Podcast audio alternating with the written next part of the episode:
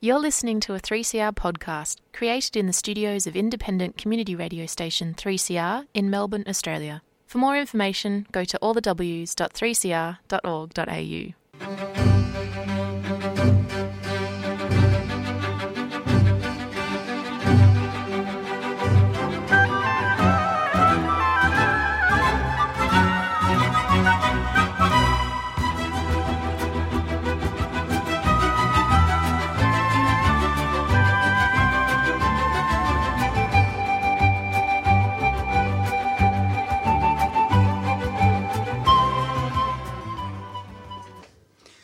Good morning. This is the 3CR Garden Show, and I'm Virginia Hayward. The show has been quite dramatic.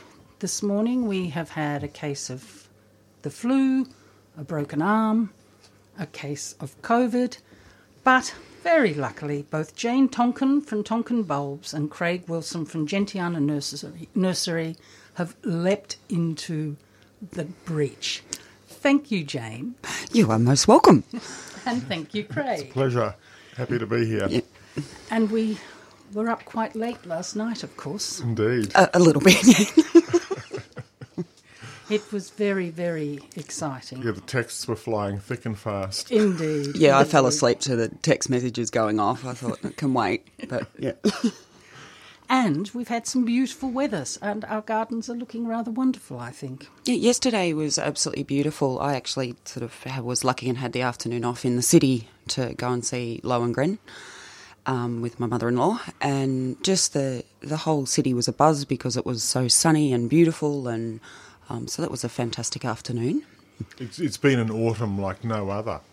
It has. I Mm. don't think I've experienced an autumn so beautiful. Oh, the colour in the Dandenongs. If you Yeah. get it, if you're going out today, head to the Dandenongs. Craig will be open when he gets home. Um, and you can see all this amazing colour. I think, I agree with Craig, it's one of the best autumns that I've seen in colour. Like the difference in all the liquid ambers Yeah. that you see that is just fabulous. And uh, self sown palmatums, Japanese Yeah, maples, yeah. even my maples in the shade. They've got col- colour. are colouring yeah, up. Yeah. You can't go past a Japanese maple. And, and, and if you go down to Periander, there Mm. is um, Campanula perulatus, which is just glowing. Oh, okay. It is incredible. that might be need a visit, I think. this, and this is a tree? No. Should be, but it's a shrub. Shrub, yeah. yeah. Yep. Well, I have to say, well, what you need for beautiful colour is sun and cold. we- And dry. And dry, yes, Yeah. exactly. And we've had it this year. Yeah. But Plus, we had rain earlier in the season, so that the trees had a, a lot of leaf. Yep. Because I had a very dry autumn. Yeah, I thought it was normal this year. I thought it was a normal Melbourne year, as opposed to the last three years where we've been spoilt with summer rain. Well, we were spoilt this. I mean, it was so wet in November when my tree came down that we couldn't chop chop it up. We couldn't get Mm-hmm. the machinery in. I mean, Yeah. so we had a very wet late spring, and that, of course, really bulks up the trees because Mm. it gives them nice deep water. And I think from then we had a nice dose in January, but then it got really dry. Like Craig's saying, it's that's kind of normal for Yeah. us up in the hills and Melbourne for isn't, autumn. is it not that we used to get autumn rains, and the last six, seven years we just haven't? That's how I remember it. It I doesn't always mean it's think accurate. of Melbourne being dry up until the end of March. Yeah, t- I, I sort of agree. I think on my experience as well of because when you're looking at autumn flowering bulbs and things like your belladonnas and zephyranthes and things like that, it's that rain in January that we always tend to get um, that promotes those sort of flowering times, and you know they're out in sort of full sun during the February March, and then it starts the rain. Um, but I mean, we're, we've been lucky the last couple of years, haven't we? Oh, yeah, we've been spoiled. Yeah. It's been absolutely wonderful. I mean, I spent years planting all these things that were completely dormant over the summer so that they would survive Yeah. because the drought was so vicious. And now I don't even think about it. I planted a hundred little daffodils. Oh, fabulous. Yeah. Did you do little groups of mixed ones or did you do. No, all one sort. Rachel gave me, a, from Tesla, like- yep. gave me a hundred miniature daffodils She's What- beautiful. what are- on they? my birthday. Tate a tate or No, an unusual one I haven't grown before, Okay. which she said was wonderful. Yeah. Okay. And you can you can still be putting daffodils in, and I have to say, Tesselars have got some fabulous ones. It's not too late, but you need to be moving. Yeah, Mm. because the I noticed the other day because Jane's behind on planting, um, the root bases are swelling on things like daffodils and things. So the sooner you get them in, you're not going to damage that basal plate. Um, so maybe even trip to Tesla's and see what they've got of end of stock things the- today as well, and get get gardening. Absolutely. Mm-hmm. And get them in deep. Yes. Sorry. Yeah, Craig. uh, How deep? they they need to be at least two inches deep, if not um, a little bit more. I would say a little bit more. Yeah. I would say that the deeper you put them, the, the more they're likely to flower. Yeah. and they if you don't put them in deep enough they work up but of course if they work up what you do is you just the next year you put them back in down deeper Deeper. Yep. I think it's the consistency of temperature from a deep planting. That, Exactly. And a lot of um, well, a lot of plants and bulbs specifically, if you can have that consistent temperature, like that's why a lot of things do better in the garden rather than in a pot because Mm-hmm. we always tend to keep the pot too hot or and then water it and things steam and stuff. So the other trick is that if you've got pots and you're worried about losing them in the garden, you plant the pot and just leave the lip of the Mm. pot sticking up so you know where it is. yeah, I Mm. always think bulbs in pots require skill, Yeah. Mm, And particularly and, over the dormancy. Yeah, yeah. Yeah. Um, it's probably you know my advantage there is that because we do it commercially, everything gets lifted each year Hmm. that is dormant over the summer, so you don't have to worry about those um, massive rains that we have had and then hot steamy days and things that. of course we are definitely getting more steamy Yes, yeah. Well, this year that's- with the humidity was Yeah. Mm. dreadful. yeah, and that's and- only and- going to get worse, I think, with climate change The too. insects were phenomenal. oh, mozzies and And aphids and every sort of aphid on the book I've had in my garden. yeah. Mm-hmm. all Fortunately, over I the don't get birch. too excited about them, but if, if you did get excited about them, then you'd be out there with the chemicals. yes well the problem with the chemicals of course is you then get rid of the beneficials which becomes problematic A- And, you know, the chemical solution is so short term. Mm. It, it, you know, it knocks off this batch of aphids, and then once it's worn off, the next batch comes. Come in, yeah. Yeah. yes It's and, much better to say, oh, well, it's got aphids this year, you know, it's going to be a bit of a struggle for it. and get and you can i mean i go around squeezing Yeah. i put Yeah. on a thin glove and just go around squeezing i Yep. mean i kill them that way and that makes It's quite therapeutic for you, isn't it, Jim? it is indeed and and as we as we think mentioned, about ra- who you want to squeeze Rachel gave you these beautiful daffodils for your garden for your birthday. My birthday. Just for everybody out there, Jenny had a very special birthday this week. So, from all of 3CR um, to you, Virginia, thank you for your wonderful, wonderful time here and what you do for the show. And happy birthday. Thank you very much. I think she's been spoilt enough. Yeah. and you, you've got some news, maybe, Jim, for well, us? well, also, my uh, my birthday present to myself was a ticket to London. So I'm rather excited. I'm going on Tuesday. Yay. And, you know, having spent 20 years there, a lot of my emotional life is there. Sylvie was born there. I, Yeah. It's so not being able to go back Yeah. has been painful. So, what's your most exciting thing you're going to do, do you think? Uh, visit a garden or three. Oh, good. Uh, any in particular that we should know about? Well, in London, I particularly want to go to Kew Gardens. Yeah. I usually manage to go a couple of times. I live on exactly the opposite end of London to that. I'm in the northeast and it's th- the southwest. But um, London is one of those classic cities where most of the public transport just heads for the centre. Yep. But there is an overground line for me. And of course, I want to be getting on the overground because of COVID. I'd rather not go underground. Yep. And it goes all the way round. It's quite long. So Um, but- fabulous views but along the it's- way. It's though. lovely. Well, I love trains because you can look into the back gardens of everybody. I remember catching. Mm-hmm. The only thing is you can't stop. no, you can't. stop, that's true. But I caught a train in Alaska, and I was looking at these lovely gardens, and I was thinking, isn't it weird how they had these lovely gardens stretching down, and then there was this wide green patch that ran across all of them, and then when we got the end of quite long way to the end of this garden on the train, suddenly I realised why they they had planes parked there. They have more planes in Alaska than anywhere else in the world. Oh, There's really? private planes. Private planes, because well, where the where Parliament is, the capital city, there's only six miles of road. The only way to get in is by, Is by plane. plane or by boat. It's Wow. A, it's a weird place, Alaska, but it's very exciting and it's got fabulous wildflowers and the hugest insects I've ever seen. Yeah, it makes our muzzies look really tame. and all this stuff about getting rid of mozzies, you know, they're important also in the ecosystem. I mean, uh, the native orchids, some of them need mozzies for pollination. You know, people keep wanting to invent something that'll destroy and our- every mosquito on earth. Not a good idea. Bees and wasps and things like that that do our native orchids as well. Mm-hmm. So when you sort of talk about those chemicals to get rid of your aphids and things like that, well, yeah, you've got to be careful of our native bees and wasps and Mm. things that, that do all that good stuff to keep all those sort of conservation progress programs and things going as well. Well, the tree that fell down that I couldn't get rid of, I've kept the stump, and the reason is because it's got so much clay, and the blue bandits are using it. And Wasn't there a pardalote? and the there? pardalots. That was exciting that day. I have never had. I've had pardalots in the garden, but I've never had them resident. And so if now- anyone out there has, you know, Google pardalote because it is one of the most magical birds. They they live their their lives up in the treetops, but they nest in holes in the ground. And they're exquisite. Yeah, and make this beautiful sound. So we're sounding like twitches this morning, but um, When- love them. Well, my garden when I moved in had no small birds, and thanks There's lots now. thanks to the salvias and the grevilleas, And Gravilia, Mm. yeah. I have planted so many salvias and so many grevilleas. The grevilleas I struggle with every now and again. At the moment, one of the best has got red spider mite, which I think is most unreasonable. Is that the one down by the dam? Yes. Yeah. Mm. And I think it might have to go to God because of that. But I've been resisting and resisting because it's so beautiful and it's so big.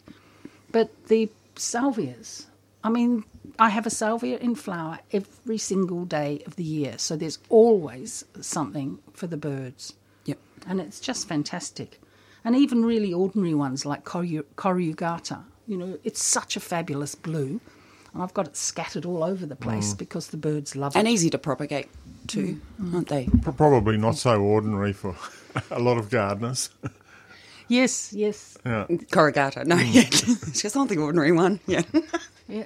and well, and one that is not ordinary is bululato. uh, which is three different shades of blue in the one flower. It's just, and they're only small, but they're absolutely beautiful, and the birds love them, and the bees love them. Cor- yeah, it's flowering on my nature strip at the Mm. moment, Bullata. So Do you sell a lot of salvias Yeah. too? Kate? Yeah, I do. Okay. I What- try what and would pick you- out the odd ones. Yeah, exactly. Yeah. Give people a different range. What Yeah. would you, you sort of recommend to most Melbourne gardeners then? At the moment, I'd be using the winter flowering ones. Well, leucantha white. I love that. Yeah, and leucantha, and, and the, the, the, the dark form of leucantha, which is not an unusual one, but it's it's a performer. Yeah. Yeah, Anthony Parker. Anthony Parker. Yeah, Leucantha is a Mexican, Salvia leucantha is a Mexican salvia. yeah, Bethelii, which you know we have lots of hybrids, but not many people seem to grow the species for some reason. Which are a lot cooler. Yes, I've got pink icicles, which is, I think, a little bit of Bethelii. it is. And it's got, it's got a huge pale pink flower. I mean, Yeah. it's such a big flower. And it's just coming out. And and what's the other one? Um, there with the beautiful deep, rich red flowers. Same group. Oh, Gesnerifolia. No, No? no. It's a hybrid. Um, it'll come to me in a minute. Um, and of course, I've the other thing I've got is tequila, which is fifteen foot high, and I keep trying to take it out and Yeah. get rid of it, and it just comes back. It's red and black, which I presume is why it's called tequila, and it's it's just massive. So you have to prune that back every year, obviously. Yes, and I try and every now and again I get sick of it because it's so big, and I try and take it out. I said this to Stephen one time when he came to visit, and he was absolutely horrified because he he nurtures it and keeps it going. Tim Boone. Tim Boone, of there you course. see. Yeah. You only had till 9.15. Tim Boone's beautiful. Absolutely beautiful. It's one of my favourites. I remember my first open garden, I had a big empty patch in the garden, and Salvia Meg arrived with two timboons and said, Put these in, you need something to fill that space. Yep. And they're still there. Because Sylvia Meg, she goes to all- all of those little rare plant shows and things with the Sylvia Society. And She doesn't stuff go as often, anymore. But the Salvia Society, she's very much part of it, and Yeah. and it's um, it has got most of what we want. Yeah, great, Hmm. great opportunity to pick up some of those different salvias and things as well. But, Absolutely, um, and, and at the Fernie Creek Fair, I noticed that their their plants, like the look of them, had improved a lot. Someone someone's been growing them, and they're, they're not sort of big, long, floppy things in pots anymore. Yeah. which is really good. that's good. Yep. Yeah. because you know that the root base is going to be a bit better too. Yeah. And So I was very pleased. I, they always have something interesting to buy. And, and the other thing that is absolutely stunning in my garden at the moment is the Cape honeysuckle. Do you two know that one? I might Enlighten us. When I'm- you turn the photo around, and I'm show me. just going to. I've got it here. I've I've got a photograph of it. Oh no, I can't find it. Come on, up you come. And it's it's usually orange. As an orange plant, you definitely know it because it's everywhere as an orange plant. And it's it's a South African climber, well, sort of climber. Hmm. It's Semi climber. semiclimber, Tacoma or Tecomaria capensis. It's in Bignoniaceae. Yeah. And it's a scrambler, and in my garden it must be 10 foot high, and it's absolutely vivid yellow at Mm-hmm. the moment, a really soft, beautiful yellow, strong yellow. Yep. But n- you know, some of the daisy yellows have got a very hard edge. It's, there's nothing hard about it, and it just glows. Yeah, a lot of people have a, a problem with yellow in the garden. Like there's a lot of people that sort of go, yeah, I don't like yellow. But on those winter mornings, um, when it's foggy and cold and things, something like that, as Ginny's saying, just glows. Often yellow is a really, really good addition to a winter garden, I think. It, it's folly to dismiss a whole colour group. Yeah. but, but, but people do.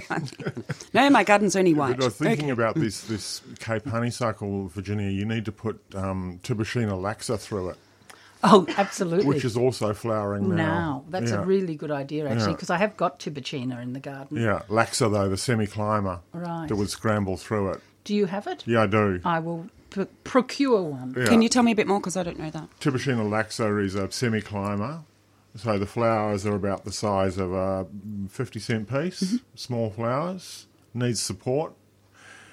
It's obvious that it's a Tibushina when you know, but at first glance you might not pick Okay. that because it still has the same deep green pleated leaves. And but what colour's the flower? small. Oh, it's purple. Great. Yes, that Yeah, purple and Tibushina yellow. purple. Yeah. Yeah. Okay. Yep. It's a good plant. And here I look, I'm sitting here looking at this ABC gardening magazine sitting in front of me, and they've got an article about chooks, and they have one of those dreadful modern hybrids. You know, when, I- when, I- when I look at, at period dramas on the TV, I always judge their quality by the breed of poultry they have hanging around. Yeah, whether there's And they're Sussex or inevitably Isa Browns or something, you know, appalling. And and these things, you know, you buy these hens which shouldn't even be sold, and and they lay for two years, and then they live for ten. So, you, so you're saying they're you have useless? a total of eight years feeding the thing because you don't have the the, the strength to wring its neck. That is the Cape honeysuckle when it's the normal one you see. You see it growing all over the place. And Yeah. my, my little leghorn bantam hens are now seven years old, and they're still laying every second day. Yep. And they're just having a break now because they're molting, and then by the middle of winter they'll be firing up again, and I'll have eggs. Mm. There's some great breeds of chickens. There aren't is, and, and all that people get are these dreadful modern things, which Yeah. I mean, it's not their fault. Just ill-educated is what you're saying. They certainly shouldn't be on a costume drama. They certainly shouldn't be. No, no. and they are Old English Oh, frequently- game should be. Yes, Yeah, that's right. yeah. Or Dawkins. Yeah. yeah. This is the 3CR Garden Show. Not the bird show. Not the Bird Show, the 3CR Garden Show. I'm Virginia Hayward, and with me is Jane Tonkin and Craig Wilson. The Chooks and Gardens are inextricably linked. Absolutely. Yep. Yep. Scratching around for bugs Absolutely. and things and, And small birds. Yep. and insects. If you wish to ring us, you can t- ring us on 9419 0155 or you can send us a text on 0488 809 855. That's 9419 0155 for the talkback line and 0488 809 855 for the text number. So yes, I agree. We we must have. I mean, I don't have chooks because I can't cope with the foxes, and it involves more building, and I can't. I just can't be bothered. I'm struggling so much with my grapes at the moment. I've just lost my grape maker, my, my the person who was looking after my grapes. I just don't need another thing to worry about. But my neighbours have chooks, which is a great relief, and I Yeah. love to hear them. I wouldn't be without them, and I wouldn't be without my roosters. Mm. And you know, the only time I've ever had complaints from neighbours without my roosters is when I didn't have one. What's happened to your rooster? Rooster. Yeah. yeah. And- well, and they're they good are- neighbours to They have. are linked with humanity. Yes. There, there. I don't think, th- uh, with the exception of probably the last thirty or forty years, there would never have been a time in history when you wouldn't have heard a cock crowing Yeah. in cities. Well, one of the wonderful things about being in Hawaii is that they're feral birds, and so you you you're wandering through a, a rainforest, and suddenly you see this absolutely fabulous rooster Strutting along. around, and you, or you're driving through, and you just see them. They pop out of the rainforest, look at the road, pop back in. I'm, I'm sure. I'm and everything in um in Hawaii is feral, unfortunately. Yes, an environmental basket case. Yes, completely. Although very beautiful. Mm-hmm. And lots and lots of that wonderful rainbow eucalyptus, which is very special with the green and the pink all through the bark. It's just breathtaking. It is a beautiful place, but yes, it is a basket. Well, Captain Cook did it. He, he filled up his boat with bilge from California, headed to Hawaii, and all the mosquitoes that were in the bilge uh, had bird flu That's right. It wiped out the entire. wiped out the entire population of birds to such and such a height. And so you only get native birds in Hawaii Up in the up on the Uh, hills. Yep. volcanoes. Yep. Because there's a strong independence movement now. Is there? Yeah, there is. Yeah. That'll be interesting. Yeah, because property prices have gone through the roof and the native Hawaiians are homeless. Hmm. Or, uh, you know, quite a significant percentage of them. Well, when they arrived, there were only two mammals a bat and a seal. Okay, like New Zealand. Yeah. But then I think they brought pigs. Yeah, and they would have gobbled up the seals too. Hmm. That's a bit of meat on it. Yeah. But anyway, let's have a look at a plant, Jane. Oh, we want me to go first? Oh, Yeah. Okay. All right. Um, I just maybe we'll follow on. A couple of weeks ago, when I was in with um, Greg Balderson, we were talking about gladiolus species, um, and I just thought I'd touch on one that's just coming out now, uh, only because you know it's late autumn, early winter, and great to have gladiolus in flower. So the one I've got is called Priory.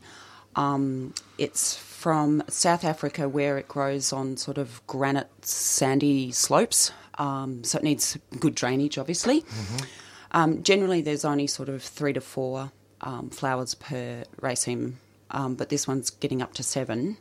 Um, and it ranges from sort of these pale pinkies through to a really intense dark red. This one's somewhere in between, sort of a salmony red Um, and generally in the wild only gets to about 30 to 40 centimetres tall, but ours is doing a little bit better than that, which is a bit exciting. Um, and Chloe asked me sort of where we sort of get a lot of our things from. This one I got from the fabulous Craig Gardner, um, who has a lot of these special South African things that we were talking about a couple of weeks ago. Um, and Craig's only sort of accessible at the Ferny Creek um, plant fair and things. So uh, that's one special place that you do have to go to for all these things. Uh, so most of the species gladdies are either spring or summer flowering, but but this one that will flower now for the next sort of three or four weeks through into June, I think is a bit exciting because it gives you this beautiful colour in the garden. Um, so full sun position, sort of in with you know front of your salvias and things would look great, Jen And, and in dry summer, I take it. and and dry summer, yeah.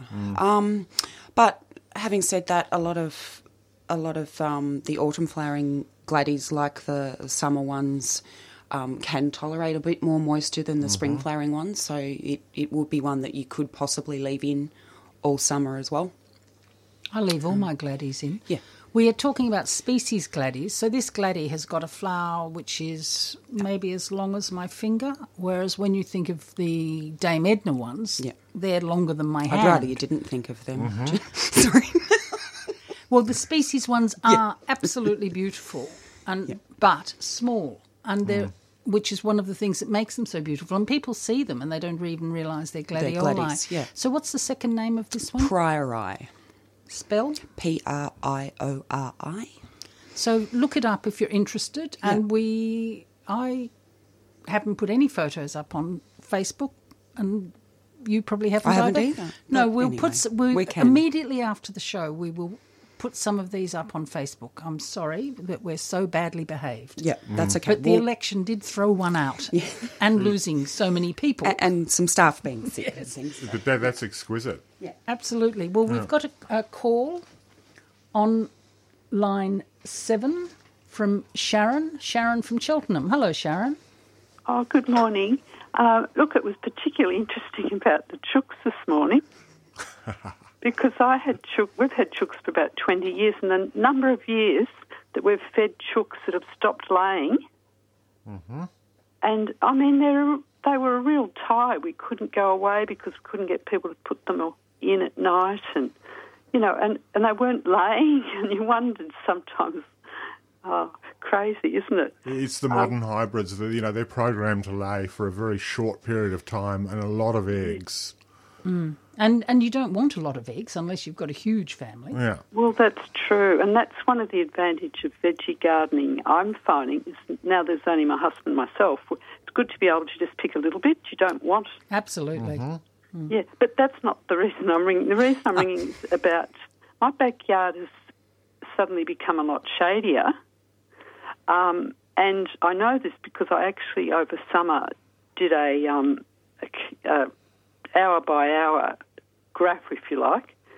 Um, now I've got a climbing rose that's now only getting sun between twelve thirty and four thirty, and it's not doing very well. And I suddenly thought, oh, maybe it's just not getting enough sun. Would that be right? It could. What sort of rose is it? Do you know? Oh no, it's been there for years. It's a beautiful dark red um, one, and it climbs over a pergola. I have no idea what. It, And what's causing the shade? oh, we've got a park next door, which is the trees have grown a lot bigger, and the Yes. next door neighbour have got a lily pilly that's grown a lot bigger. Oh, that's dense shade. Yes, and it's so it's it's sort of that's it. It's just getting the afternoon sun. But the, the 12 to 4 is a good blast it's- of hot sun. It is the best Yeah. sun it can get, but they do say that they need at least five hours. Right. Okay. what about pruning it? Uh, yes, I'm going to cut it right back this year because I haven't done it properly for a couple of years. So I thought I'd give it a harder go this You, you year. take out the old canes with climbers Ah, okay. and leave the new ones. Yeah, Leave the new ones quite long. Yeah. You don't. You know, don't prune it all down. just just take out the ones with the rough bark and the thickest. Ah, and okay. let So the new, leave let the the, new shoots come away because they'll have the most flower buds in them. And do check that you haven't got things coming from underneath the graft if it's a graft. And it probably will be. And give it a few kilos of dynamic lifter. Yeah. yes, it probably it probably does need some feeding too. But I wouldn't feed it till spring. Until It'll it's, take its while Yeah. time to sink through. yeah, that's true. Because if she's No, pruning I- out the old um, canes now, you might as well feed it at the same time I because would. otherwise you forget. I think um, finish a job. Yeah, it's better to feed it than forget. Yes. All right. Good. Thank you very much. Well, good luck. Thank you for calling. And Thank you. A very interesting program this morning. oh, thank you. Thank you. you. Thank you. All right. Bye bye. Bye bye, Sharon. We can talk about ducks for the yard too if you want. Oh, they're a bit smelly and, Oh, yeah. and watery. From, from I, See, I tried them. I love and I them. love them. Ducks are yeah, of fabulous, Um, course. Yeah. particularly the runner ducks. Yeah, because they, they stand up. and- Yeah. yeah. but but yeah, you need a big property, I think. Yeah, my partner's got a heap of ducks, and He, um, but he's a duck fancier. he's a duck isn't he? fancier. What do you and- call them? A ducko. A ducko. I'm going to use that. Hope, hopefully, he's not listening this Yeah. morning. I'll get a text message in a minute. Um, he had this fabulous. Um, they're called magpie duck. So they're black and white, similar to a, a stand up like a runner. Yeah. Um, and they're absolutely gorgeous little things. So. Um, They're anyway, small, ducks are for they? the yeah, and they eat a lot of snails and slugs, and um, yes, if you do need sort of a large area because they ducks are messy.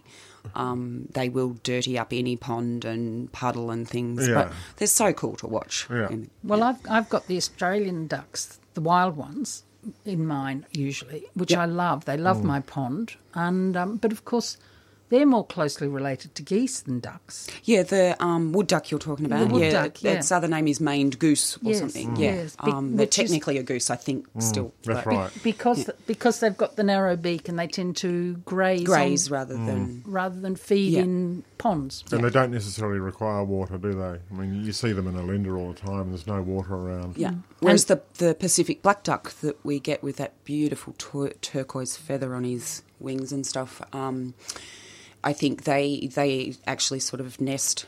Um, very close to the water, and And if, in in, the- in, and if not, stay on the water all night In as an a- island. Mm. Yeah, yeah. And and the a, a duck you c- will always see with its bum sticking up Yeah. out of the it's water called puddle ducking. because it's puddle ducking. where, whereas the Australian wood duck will actually graze Yeah. through your grass and it likes my grass. And they seem because to be I don't have extraordinary- lawn, I only have grass. They seem to be extraordinary mothers because I, I notice in Alinda that they'll bring out a, a, a hatch of goslings and raise the whole lot. Yeah. Mm. Where, and with foxes and everything around, that that's quite quite an achievement. Yeah. Um, sometimes you sort of see it's at 10 bubbers and then the next day there might be only eight. And I sort of think, oh. But um, yeah, there's a, our neighbours up the road have about 40 or 50 that um, hang around their front lawn and stuff. It's just beautiful. Hmm. Except when Cal's driving past and they get out on the road in front of her. Yes, well, your pl- your place is very wild. yes, yes, we have a lot of, yeah, Wild. wild. And of course, duck eggs make the best sponge cakes. Apparently, do. yes, yes. Yeah. Well, that's a good reason for having them. Yes, absolutely. And what's and what have you brought us in, Well, look, Craig? feed feed joas. You know, I've had a glut of feed joas this year, and I've tried. I tried making feed joa jelly, of which you were a recipient of a jar, and it's not too bad, but it doesn't taste anything like feed joas. And then last night I tried making a feed joa loaf. You know, baking them into a cake. And again, it's not too bad, but it doesn't taste of feed joas. And it, So it the seems to fruit's me watery? that every time you cook them, they lose their flavour. I must admit, I've only ever eaten them raw. Yeah, Yeah. me too. But when you have lots, Yes, you've got to do something. yeah, absolutely. that's right. And, and you know, I have got so many Chinese quinces, and there's just an absolute limit. I mean, I've got I grew a whole lot of trees from seed, and as and then just didn't pot them up for years. So suddenly I had them quite big, and, and oh well, I'll put them in the paddock. Yep. they won't survive. I've, n- I've now got eight in the paddock. Yep. I did have one in the garden, which I've taken out. I've still got another one in the garden, and so I've got quinces everywhere. And Do you make quince jelly? Or I something? do. Uh, well, I don't make a lot of quince jelly. I, I get that from Craig. Yeah. Um, but I do. There is so much to this man that people don't know. But I do cook my quinces and then eat them with my breakfast. I have muesli and yogurt and quince for and quince breakfast. paste, No, right? quince. Quince paste and mashed. blue cheese. Come on. No, She gets quince paste from me too. no. I, I'd quince, like some too, please. All right. quince. I don't think blue cheese and muesli go together, Jane. No, they don't. But quince paste and you know, mm-mm. I could still eat blue cheese for brekkie. I don't care. No, no. Um, but I do love I do love cooking quinces, and the Chinese quinces cook a lot easier than the they peel a lot Yep. easier than the um, other quinces. But the other quinces, the Cydonia, has a more beautiful flower. It has that very very large, pale, pale pink flower, whereas the Pseudocydonia chinensis, the Chinese quince, has a much smaller, vibrant pink flower, but it is much smaller. Now Cydonia, Cydonia sinensis. It's lost its pseudo. It's has it? Mm-hmm. lost its pseudo and it is one of the principal species, deciduous species in Japan for bonsai. Oh, And it's the only deciduous species that the Japanese refer to in the masculine. Yeah. Beautiful trees. totally Yeah, of confused. course I've No got- idea why. Got my eye on some of Virginia's, you know, to dig up and chop around. the the bark is extraordinary. yes. Well, I, I will. I will donate you one. You can dig one up. You Yeah. probably should do it soonish, shouldn't you? Yes, early winter. Okay. Well, yeah. You won't be here. well, you can go and do it Yeah. around the red shed. Take one of the ones around the red shed. Yeah. I did So if lose Ginny's one. neighbours see a strange man digging trees, it's okay. Yes, it's okay. it's going to be a masculine bonsai. Has to be a masculine one. Is there a- I've got a mm, thing from M. Oh, Emma yes. Heard. So if that's okay, I'll just read an Please. announcement from her. Um, so our darling Emma Heard has sent in Good morning, Virginia, Jane, and Craig. Wonderful show. Encouraging women in horticulture members in collaboration with the nursery and garden industry of Victoria have been able to secure free entry for our members only to the June Trade Day gathering held at KCC Park in Skye on the 7th. It's a great opportunity to become a E EWHA member and join this great event. Bookings are essential, so please visit E www.ewha.com.au for all the details. So that's encouraging women in horticulture. So free entry to that event on the 7th in Skye. Where is Skye? I only know where Skye It's is in Scotland. Down Mornington way. Right. um, Mornington, Frankston, Skye is down that way. So- Someone will ring in and correct me if I'm wrong. E W H A. Yep. so Encouraging women, in horticulture. Horticulture Association. Yep. So if you look that up, and you will find it, and you can join. So thank you very much, Em. And we've got another call in from from Jill in East Malvern. Hi, Jill. Hi, How are I'm you? looking through my kitchen window at my Salvia involucrata bacilli in massively beautiful pink flowers, bright pink, and one pink icicle in the centre of it. So it looks wonderful, the two things. the two pinks together would be excellent. And pink icicles can become a bug. Yes, Yeah, it's a big one. It's huge, but my involucrata bacilli is even bigger. So it tells the pink icicles to keep uh, in, in its place. Very wise, very wise. And do you find the birds using them? Do you can you watch from inside and see the Oh, yes, birds? I've, yes. I've grown them for about 20 years, and they feed the birds and the bees all winter. Yes, yes. It does make a And, uh, difference. And in the front, my theme is magenta and pink, basically, is my colour scheme in the garden. And so I've got a Salvia theopensis and Salvia magenta, and which Which one was that, Jill? The second one? Salvia magenta. Oh, Mm. magenta. Yes. It, it gets a bit straggly, so I've cut it back very seriously. And uh, yes, that that looks good too. And I have uh, things like um, dianthus and um, nutdragons, you know, and the pinks and magentas.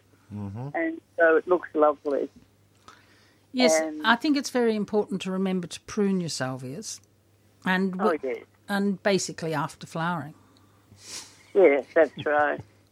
And uh, I've got a huge angel compass uh, next to at the back, and uh, that's just finished flowering. But that's that's the pale pink too that goes a bit salmon when it's old. The flowers go a little salmon in the pink as they age. So I'm glad that they've gone to God at the moment, and there's just the green leaves. And then on the other side, I've got Artemisia, the white one, with one of the um, succulents, you know, the dark, dark reddish pink. So it's just wonderful looking out of the kitchen window onto all that beauty. Certainly makes doing the dishes a lot easier. Yes, And I did a talk at Friends of Burnley Gardens on herb trees and took 10 trees last Tuesday. And they included the Japanese raisin tree and the chocolate pudding tree, What's both of which What's I the bought. chocolate pudding tree? Yes, it's a sapote. It's Oh, cousin sapote, to the yes. persimmon. And you have to leave as you leave the persimmon till it's like marmalade in the in the skin. Uh, with the chocolate pudding, you have to let it go from pale brown or green, and then to brown, and then to dark brown, and then to black. And So then like burnt pudding. instruction is uh, cut it in half and serve it with cream. That was on the label. oh wow. And what was the other one? You had the pudding tree and the raisin, Raisin. tree. oh, what's the raisin tree? I presume the it's Japanese raisin tree has sort of unusual. Uh, I ha- I, it's only four years old. They have to be at least five years old to fruit, both of them. Anyway, I got them at Diggers, and the Japanese raisin tree is fantastic because a tea of the fruit before drinking alcohol will mean, mean it has the alcohol has less impact. Or if one has forgotten that and has a tea of the fruits after alcohol, then one's hangover is far less. This is all Okay, of now the I just information I've twigged looked then. up. so we all need to be. What's its proper name, Jane? Hovenia? Hovenia and diggers have it, Hopefully the and it's adults is Dulcis, so yeah. sweet. And it is a very sweet idea, isn't it? You know, to control hangovers. Yeah, you've got me, Jill. thanks Well, I very don't know. I drink al- don't drink alcohol at all myself. No, you're a good girl. well, very wise. Oh, well. I'm with you, Jill. Overpriced vinegar. Yes, I try to keep smiling. now, well, some people have to have alcohol to relax. Well, if I have alcohol at a party, I relax so well that I fall asleep. I mean, that's not that's not really partyish, is it? Not at all. No, not at all. Thanks very much, Jill. pleasure. Oh, and the I've got some other salvias, but I don't know their names. They're little ones, so they're bright and beautiful too. Yes. Uh, th- Okay, okay then. Thank you. Bye. bye. Bye. Yes, this is Virginia on 3CR Garden Show with Jane Tonkin and Craig from Gentiana Nursery.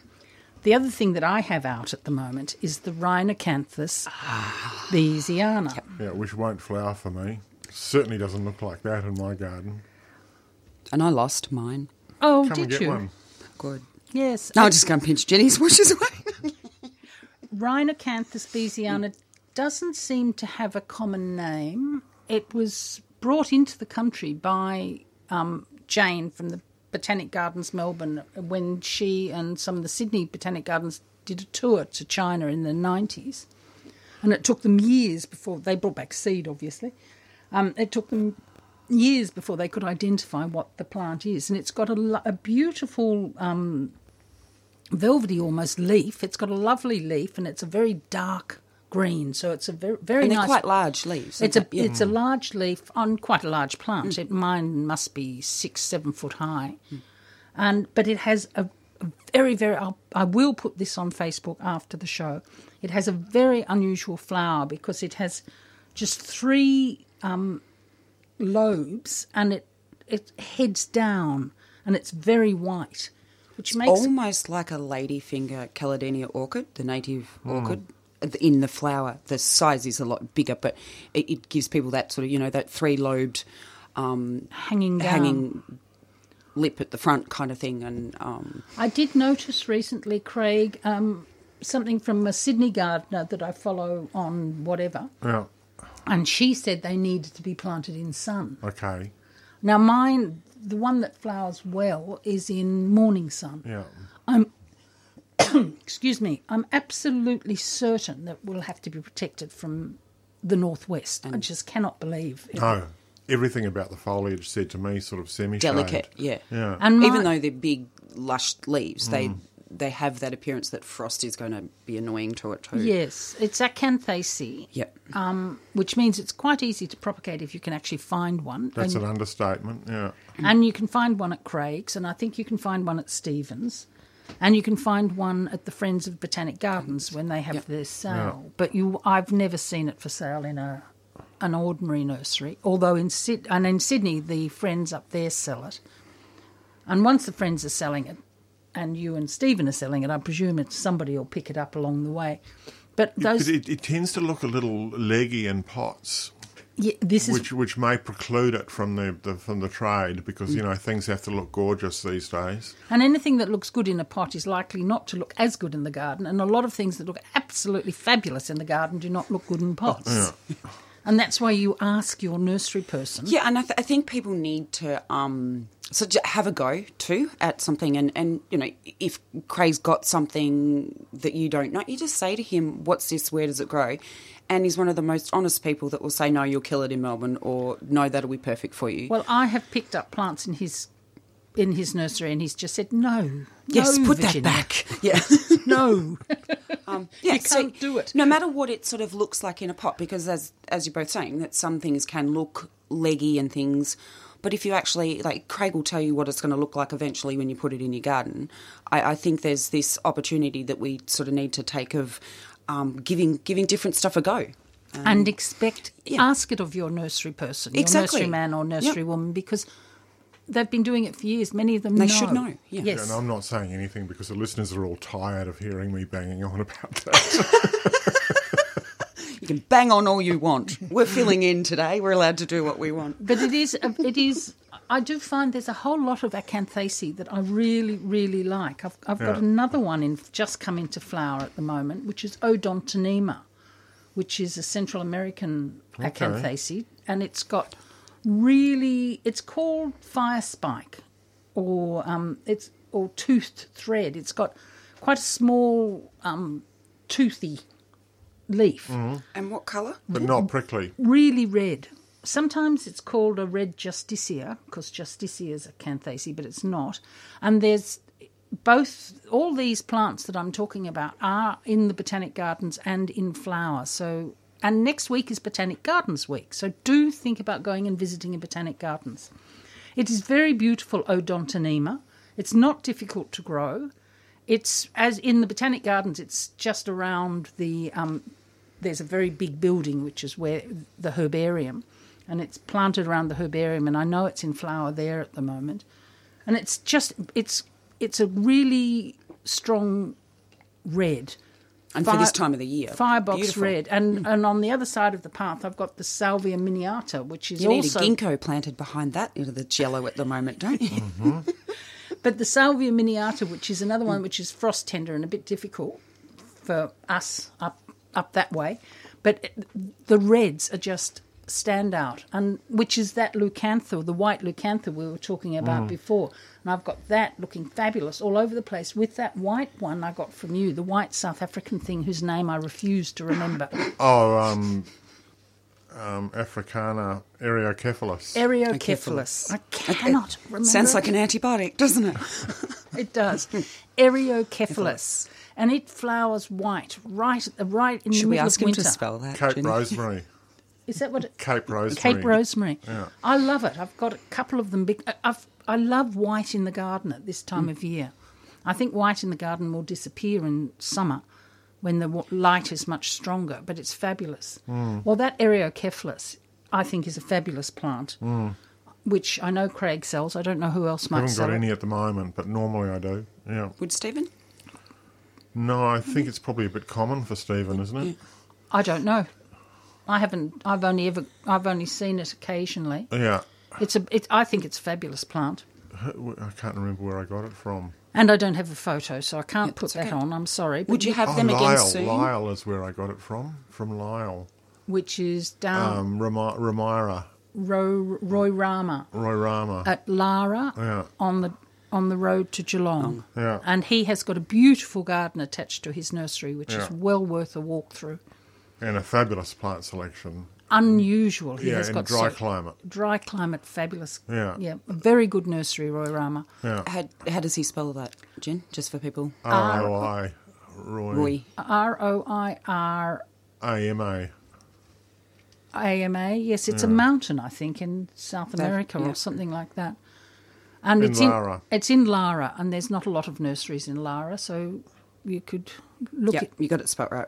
R O I R A M A Nursery, and it's on Swan Street in Lara. So there's a fabulous recommendation from two plant gurus sitting next to me. Yeah. It's Um, definitely worth a visit, and he does have a beautiful garden attached to it, Oh, That's right. which you can walk around. Can I just tell everybody that our talkback number is nine four one nine oh one double five, and our text number is oh four double eight eight oh nine eight double five. So do give us a ring or send us a text, and um, talk to us. We'd like that. I did also notice that the um, Botanic Gardens in Geelong, it's Botanic Gardens Week, which is important. And next week, we are going to have a completely Botanic Gardens show. Excellent. We're going to have Tex from the Rhododendron Garden, otherwise known as the Mount Dandenong Botanic Gardens, Claire Hart from the Melbourne Botanic Gardens, and John from Oh, good. Cranbourne. So it'll be a really interesting show with Chloe hosting it. I And was the uh, the botanic gardens in Olinda are about to get deer fenced, which is a So- significant uh, event. so exciting. Hmm. So exciting! It, it's going to transform the place. Yeah, uh, give it a chance to recover. I Yep, think. From, yep. Don't get us started on deer. Yeah, oh, I'm sure you have some stories to tell. Yes, you'd have terrible deer oh, problems. it's wouldn't you? awful. Yeah. yeah. And when we were going home the other night, you said that you get deer shooters coming in illegally, and Yeah. I mean, we that's- want the deer shot, but Yeah, uh, it- but anyone that's sort of poaching in the national park without parks sort of running some campaign for it uh, is a little bit concerning when you live right in the middle of the national park and they're not quite sure which way they're shooting towards and things and um, yeah so that's not much fun at the moment but, You hear the um, rifle shots there yeah, frequently. and and um, towards one of our corner paddocks, I it's going to sound really bad. Um, so this might be distressing to some listeners if you want to make a coffee. Um, there was a, a carcass and they'd just taken the head. So obviously it was a, a stag and um, great set of antlers on it or something and had dragged it down out of my paddock Charming. so they'd come in across the creek, through the bush, whatever, shot this deer, and then done that to it and just left it behind. And um, see, that it sort of freaks you out a little bit when this is going on, and because we have such a big acreage too, it's it's very difficult to. Um, maintain security and things like that. But, um, that would be really alarming. yeah. It's a bit sort of Godfather esque, isn't it? yeah, it's a, it's a little bit grotesque, but anyway, that's why I said go make a coffee. Well, I see. I used to have people shoot rabbits at my place, but then one of the people who came didn't stick to the rules, which is you can only shoot up and down. And I just thought I can't take the risk, so I won't let people shoot rabbits at my place now because if they shoot across, yeah, you're, go- going, you're going to. I mean, bullets go too far, and my my property is long and narrow, and I've got neighbours down my long sides, and I don't want their horses, their dogs, or their persons shot, which seems logical. It- Uh, it- yeah, and, and neighbourly. yes, you've got to be nice to your neighbours. And of course, of course, the difficulty with these people who come in and, and, and trophy hunt is that they have no impact on the population at all No, because they just take out the big stags. yeah, and then another one moves in and Yeah. takes on all the girls and things, and um, And- if something needs to be done government-wise with this issue because they're getting that bad up in the hill. Like they're even down into the basin now, doing a lot of damage to properties and things. Someone's going to die with a deer coming across the road. Yes. Mm. Like, and they don't belong here. Um, you know, they're taking vegetation from our wallabies and things, and Well, they're also wrecking the trees. yeah, yeah, because they rub their antlers and um, oh, the hoof marks are just atrocious. The sort of game trails, as they call them, through the bush. Nothing can grow there anymore, Mm-hmm. and they're wallows of just mud and things that they've destroyed. Fern gullies and um, it's awful. And, and native orchids, the terrestrial Yeah. orchids, which they love. Yeah, like the the sort of epiphytic ones that are on the old tree stumps Yeah, and yeah. things. What is it? The helmet orchids or something. Kira will correct me later. You'd be listening with a pen. Um, He, well, yeah, I'm in trouble. Yep. well, he, trouble he did. again. He did say Ducko is listening, um, and then I had a different version come through on a text from Fermi that perhaps I won't read it out. on. we'll stick with the, The Ducko. translation from Daco, is it? It en- ends in a wit. So yeah, mm. Well, back to my announcement, which is where I started here. Um, Botanic Gardens, Yes, Botanic sorry. Gardens Week. Next week, Geelong is having a walk at 2 pm on May the 29th Changing Planet, Changing Plants.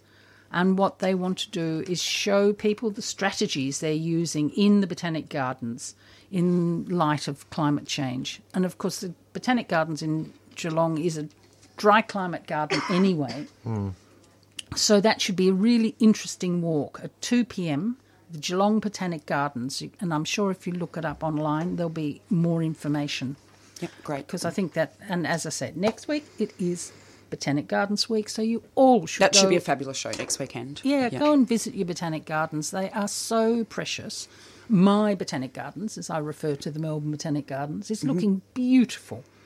And it's interesting, there's always something happening. There's always something Mm-hmm. And Tex out. will refer to his roadie gardens as his, His botanic botanic, gardens, I'm sure too. Yes, Yeah. and that's another stunning botanic Oh, garden. great, And of yeah. course, moving into the sort of period where things are. I mean, my camellias have started. It's a bit early, isn't it? Yep, I've got two out, and I've got 31 trees, so there's a few. Yeah, the, And- the camellias should be coming out now. Hmm, The early ones are definitely Yeah, starting. absolutely. I've got a white and a white and pink one out, which is very name conscious on It's my certainly part. s- s- Sasanqua season, isn't it? Yes, the Sasanquas have started, definitely. And I just, I love camellias. And the thing about camellias, which people don't realise, is how damn hardy they are. Yeah, they're pretty easy. They're incredibly hardy. I've got, I've got big camellias planted facing west, and they're happy, and they're beautiful. I mean, obviously, you don't plant all camellias facing west. Some of them would just curl up and die, but some of them are, are very once established. When you, I find when you move them, they take a good few years to recover from the indignity. That's right. And, and same with planting them. You, you need two or three summers to settle them in. And of course, the camellia collection in the Botanic Gardens, Melbourne, in South Yarra, is um, really renowned. There's a lot of very rare. I mean, there's the yellow camellia, which was only discovered in the 90s, Mm-hmm. although whoever in Vietnam lived near it probably knew all about it, but Quite hard to find commercially, that one. very hard. Yeah, very I've been hard. trying for years to get myself one. And the the I mean the Camellia collection in Melbourne, it was named as one of the six best collections in the world. So is that is Right. that covers the whole spectrum, species as well? Yes, there's the and there's some very rare things in there. Um, it, it's it's it was first um, Guilfoyle's father were in Sydney was I think the first person to bring camellias into the country, and so Guilfoyle brought them into the botanic gardens and of course had access to things that his father had brought in, and those ones of mine that are so good facing west and north are William C. Eyes. I find the William C. Eyes, they were bred, they were cr- a cross that was developed in Britain in the 1900s. And it was, a, for me, it works in the heat, but this cross was the first time they'd crossed camellias. that- It was Japonica and Saluensis, I think. And it was the first time they found something that they could flower further north because they had trouble getting the camellias to flower once they got into the colder, parts of Britain. And the Williamsea eyes have that sort of bell-shaped flower. They're v- si- more simple, yes, Yeah. and I like the simpler ones. And the ones I don't like, I think camellias are good to buy when they're in flower, because you do get those camellias that when the rain falls on them, they go brown and they don't lose their flowers, and they you've actually got to go around and clean them up, which I think is just boring. Mm. They're mulch. Yes, exactly. You don't keep- Chainsaw fodder. yes, Yeah. definitely chainsaw fodder. But there are so many camellias that don't do that, and I love the species camellias. My Tsai is in masses of flower. My Luchuensis is in mass, not in Just masses buds of buds. coming. Sorry, Yeah. I'm Yeah. Mm. lying, buds. But they're very exciting. Mm. And I've discovered the weed in the genus, Oh, what's that? Camellia parvilimba, which is a, one of the little white ones, autumn flowering. So it's flowering now, very upright. And I had one in my garden for a few years, and then the seedlings underneath it were like a lawn. Really? Yeah, so I pulled it out. Yeah. I suppose you'd have to. Oh, I like Well, I- the yeah, I sound of it. don't because once they're established, if you if you miss a couple of years with the seedlings, they're really hard to get out. I Yep. mean, the roots go straight down. Mm. Um, so yeah, Parvi Limbo. Steer clear of that one. Mm. Yes, Well, Mm. look at maybe an Alinda. Yeah. absolutely. Things that will grow in a linda are quite. So do you do camellias in pots and stuff too? Yeah. Craig, or- Yeah. Okay. Yeah, m- but not not Japonicas or Sasanquas, mainly the little ones. Yep. Yeah. Good. And and the William CIs, I I can't say how good they are. I really think that if you've got difficult, well, if you want to grow camellias and you've got hot spots, they'll survive. And the ones facing straight west, protecting my kitchen window, are just fabulous. Yeah. You know, one of the saddest losses in the nursery industry was Camellia Lodge, Yeah. which just had the most incredible array of them. I think, sadly, there's a lot of that happening. Yeah, now. there is. Um, all the sort of Oh, but the, older. the, the, the ra- range of camellias available these days is abysmal. Yes, it's interesting, isn't it? Well, people think that I- I, I think people don't realise how incredibly. I mean, mine just floated through the drought. Yeah.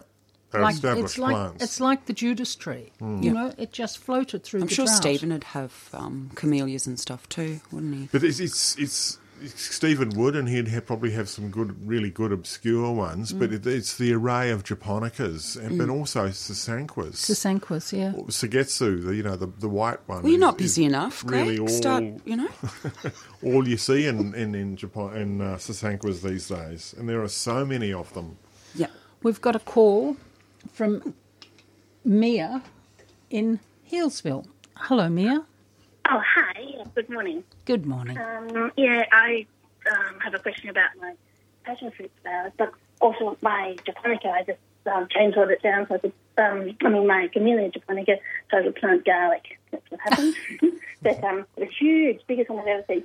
But my passion fruit is in flower, and do you think I should take the flowers off? So it's just new, it's just one year, oh, one year old, and it's massive. Like it's gone really well.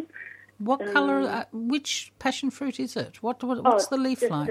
the, um, well, I know that you were saying that you should never plant a grafted one, but I did because I wanted it to grow quickly up my um, veranda. But um, um, it's not from. so it- it- have you checked whether it's coming from beneath the graft? oh, it's absolutely not. No, no. Oh, good, fantastic.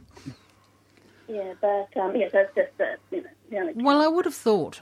I'm guessing, but I Mm. would have thought you're not going to get fruit because we're going into winter. It's too late. It's too late, and I would have thought it would be better to take most of the flowers off because you don't. You would rather that Reduces the stress on the plant. yeah reduces the stress Yeah. on the plant. You'd rather it went into the leaves and into growing if that's what you want it to do. Yeah, I just wondered if there was any chance that it was they were going to hang over till the the summer because it's underneath the eaves a little bit, but um, so it is frost protected. Don't think in hills, e- even the frost protected. I think hills will get so cold in the winter. I would. I'd be very surprised. I mean, you could leave two flowers on and Just, just, as an see. Mm. experiment too. Yeah, or a Yeah. third of them or something. Yeah, I don't know why it's decided to, to, to go so late, but anyway. Warm autumn. Yes. Mm. Yes, Right, I, I've well- I've got things in flower that I don't expect to flower at this time of year. I think there's a bit of it going around. So um, I'll nip them all up. Okay, that's very good. Yep, that would be our advice. Let, just leave a few on to play with and to see when they cark it, but I think they will. I mean, as Jane said, Hillsville's not exactly the warmest place in Victoria. No, no, so I think it's just done so well because I did that old trick of planting it with a calf, uh, calf liver. Ah, very wise. Yes, in a big hole in a big liver from the butcher. Fantastic. Good on you. Go, Now, Mia. see, there's some feeding. There's some feeding, Yeah. yeah. yeah. All right, thanks very much. Thank you. Thank you. We, we like that, Mia. Thank you very much. Good. Bye. That's impressive. Yeah. This this show is very wide and diverse this morning, isn't it? Yeah. Um, see, the hills bring some sort of um, atmosphere to this show. I think, Absolutely. but, yeah. Now, talkback line is nine four one nine oh one double five. This is the 3CR Garden Show, and you're listening to Virginia, that's me, Jane, and Craig. And the text number is 0488 809 855. And we usually we have heaps of texts, and today we don't seem to have had any, which I'm quite pleased because I find them so hard to read because it's white writing on black, Ah, and we okay. can't seem to reverse it.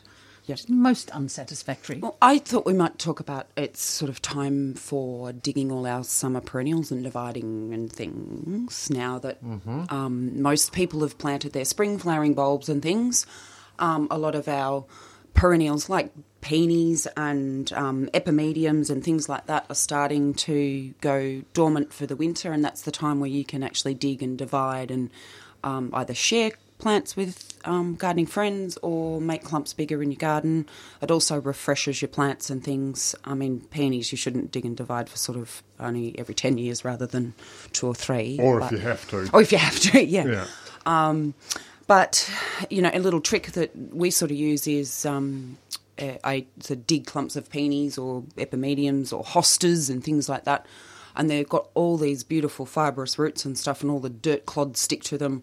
I give them a hose off first, so you can see where all those beautiful um, new buds or eyes are at the top of each um, plant, and you can either use sort of secateurs or a knife, or um, I think people have been known to use a um, large hatchet type of thing to chop perennials apart. Or an but- old pruning saw. saw, yeah. Um, so you know, getting getting things out and divided, and basically straight back in because a lot of those things, like hostas and stuff, if you leave out of the ground for too long, those beautiful fleshy roots dry out really easily. Um, and make sure that you are feeding, feeding, feeding your perennials when you um, plant them back. So any of those sort of dynamic lifters or blood and bones or those sort of things are, are great because they will start to make sort of new feeder roots over the winter, even though the rest of the plant is dormant. That's right. Don't don't be fooled by what you see on top. Yes, yes, because there's lots of things going on underground, and it also gives you a chance to see if there's any um, nasty bugs in the soil, like your um, curl grubs and things that cause a lot of root damage to perennials. Um, if you noticed over the summer that your perennials sort of were looking not quite right, it's a good time to check the roots on those because there was a lot of curl grubs around. And I think with the warm um, autumn as well. Um, I tipped out a pot the other day and it was only a six inch pot and it had 12 curl grubs in it. Now that's enough to decimate it in two days, sort of. Mm. So, great chance to check out sort of what's going on in your soil, replenish your soil if it needs to. Um, The hostas and pots I tend to leave until much later in the winter. yeah, The reason for that is that I like them to be divided and start growing immediately. yeah, once you've divided it. Yeah. Yes. Yeah, and I think that if you split them up too early and they're sitting cold and wet in the pots, then you can lose the crown. yeah. Yeah. But the ones in people's gardens, In I the think, gardens, is, is a different great idea. altogether, of course. Um, and while we're on hostas, Craig has a, a great range of hostas up there that um, make me a little bit jealous when I go. Uh, so hostas are a fabulous thing for your shady garden. They will tolerate that filtered morning sun as well. Yeah. Their arch enemy, the snails and slugs. But if you get ducks and chickens, you're all That's good. right. No. Get some regional bantams. So, and hostas are predominantly grown for um, their varied array of fabulous foliages and things. You can get the variegated ones and golds um, and sort of those puckered leaves or just straight leaves, etc. Large leaves, small leaves. Th- It's a very, very versatile shade plant. Like the begonias. Yeah, um, and a lot of them- Beautiful leaves. yeah, a lot of them have um, sort of mauvey pink flowers, but and through to white. The best smelling one is Plantaginia, um, and and honeybells. and honeybells, yeah, and and I mean both of those have really large flowers as well, um, and you would grow it for the flowers and the foliage. So hostas is something maybe you're thinking about over the winter. Hostas, the hostas are really good in pots.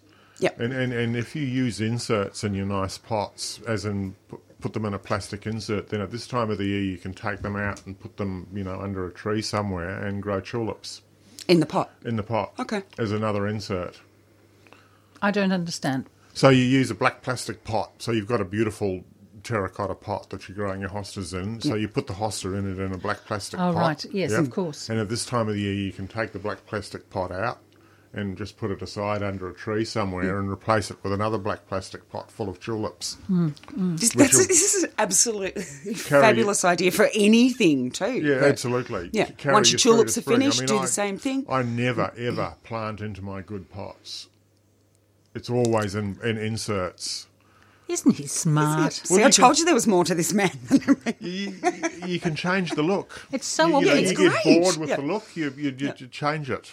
Yeah. Whereas, and, and also, it's it's so much lighter. Yes. Trying to get a plant out of a big terracotta, Terracotta pot is a pain. And if you leave it in there too long, there goes your terracotta pot. 'cause That's the only right. way you're getting it out That's is right. to smash exactly. the pot. Mm. Yeah. yeah. Always inserts.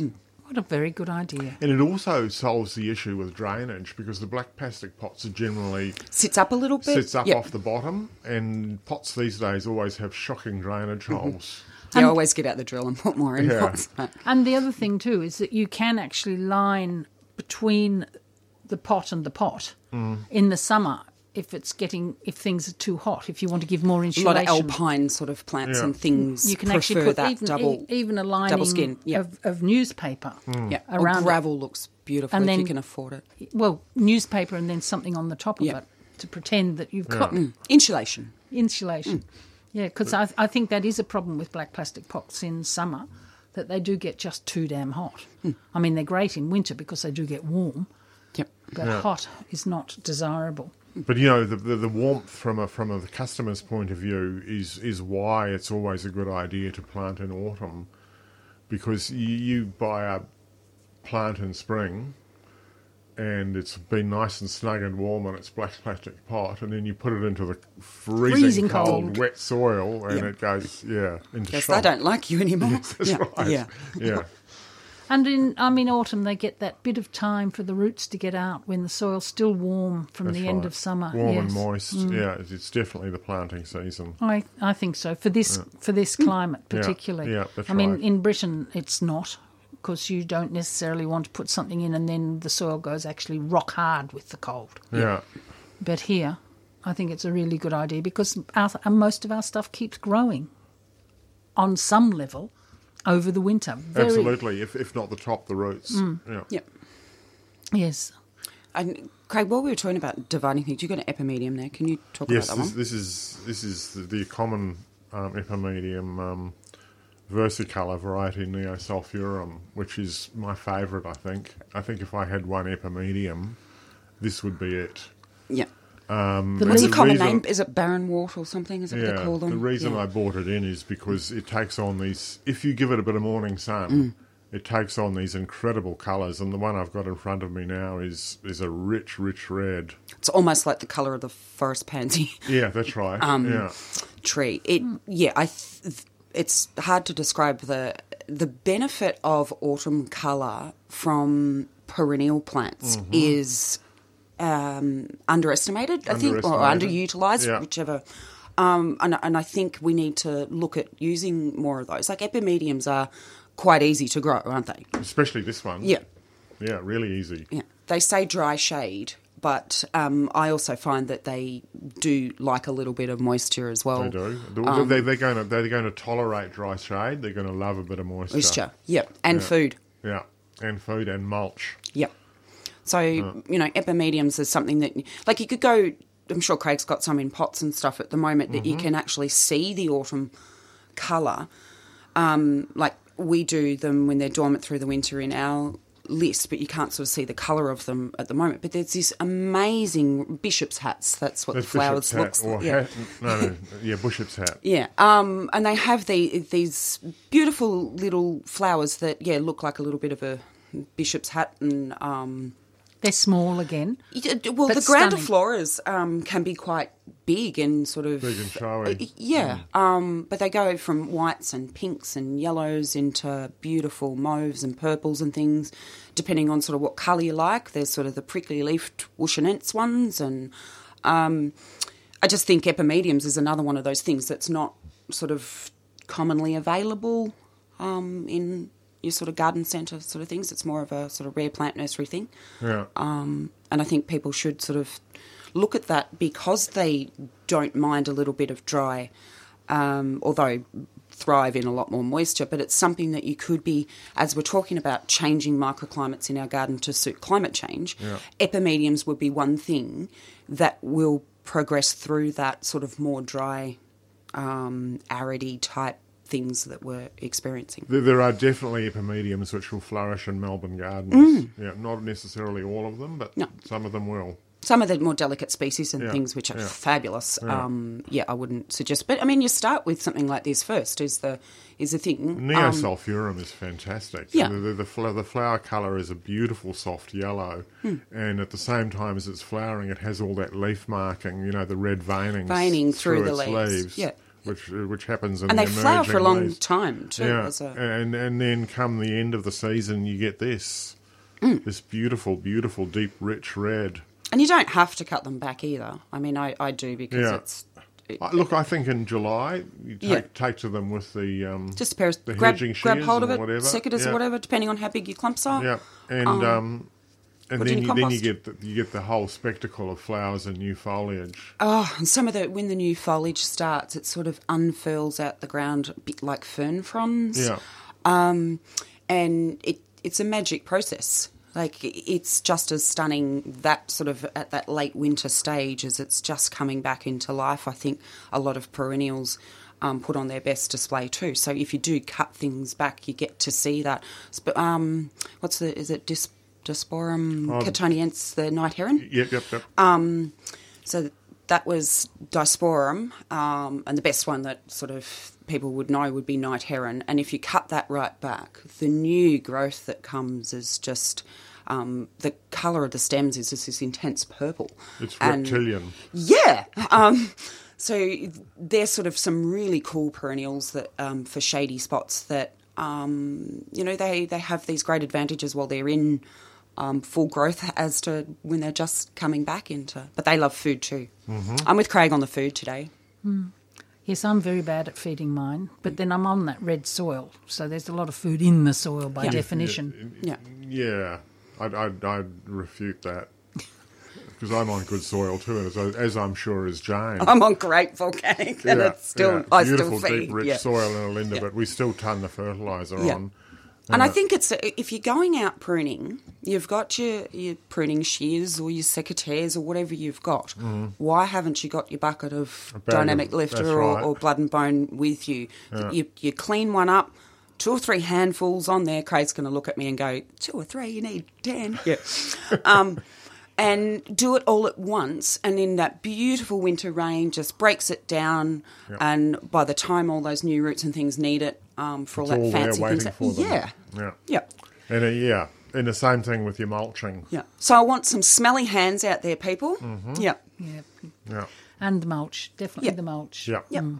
I, because my garden's rather big, and there's not a lot of me, I do have trouble getting my garden properly mulched before summer hits. Yeah, Mm. you've got a huge garden. It is, it's a little bit too big for me, unfortunately. I just got another truckload on Thursday of wood chips. It's- it's- Well, one thing I have decided Know to what do. you're doing today? One thing I've decided to do, Craig. Craig, Craig comes round and tells me off. You know, yeah. chainsaw, In a nice way. chainsaw. He not says, necessarily. and my magnolia. He's determined to take the chainsaw to it. Oh. The the thing with planting things like that is that you need to be able to look at the long term. And these are really big trees. Was it And Campbellite or something? Oh, No, no, no. It's it's a it's a Magnolia grandiflora. It's evergreen. And It's a very cross, close isn't to it? the house, and it's It's- planted. oh, a- that's in the back It's corner. planted it amongst some lovely smaller deciduous trees, and at the moment And it's some fine. camellias there too. Yeah. yeah. Jane's making At the moment, cutting it's signs. fine, but but in another ten years or even less, it's, it's going to be swamping everything, and, and all you'll have is a magnolia trunk. Yeah, because uh, though, especially the grandifloras, their roots are very shallow. Um, like you dig down and, and there's all these great coloured roots, um, fibrous sort of roots that are taking all of that away from those other little specimen trees that you've got. They, they are exquisite trees. They're beautiful trees. But if you want one in your garden, plant it down near the grapevines Yeah. Mm. where you can see it. Well, with a massive white There you go. You've been told again. I've been told again. So- For yeah. the So you 10,000. you started this though, Ginny. You know. Like, anyway, there was there was more to this story of Well- Craig comes around and tells me things that I yeah. Yeah, he tells me that I have to chop down various things that I don't want to chop down. And he then tells me that I've got to stop using pea straw as my mulch and I should start using. Um, and of course, I've got so much of it now because I've lost trees this year. So I've decided I'm mo- I'm not going to buy pea straw this Good. year because I Yeah. usually buy sort of a huge amount of pea. I, I buy 21 bales. Can you tell the listeners why you would recommend? The reason that I like the arborist's mulch is the range of textures in it, so that you have leaf and you have bark and you have hardwood, so that it takes a long time to Break to down break Um, and- down, and But it's always breaking down. it's always breaking down. And then as you as you pile it up, you know, one load on top of another, then you get this wood that goes right through your soil and opens it up.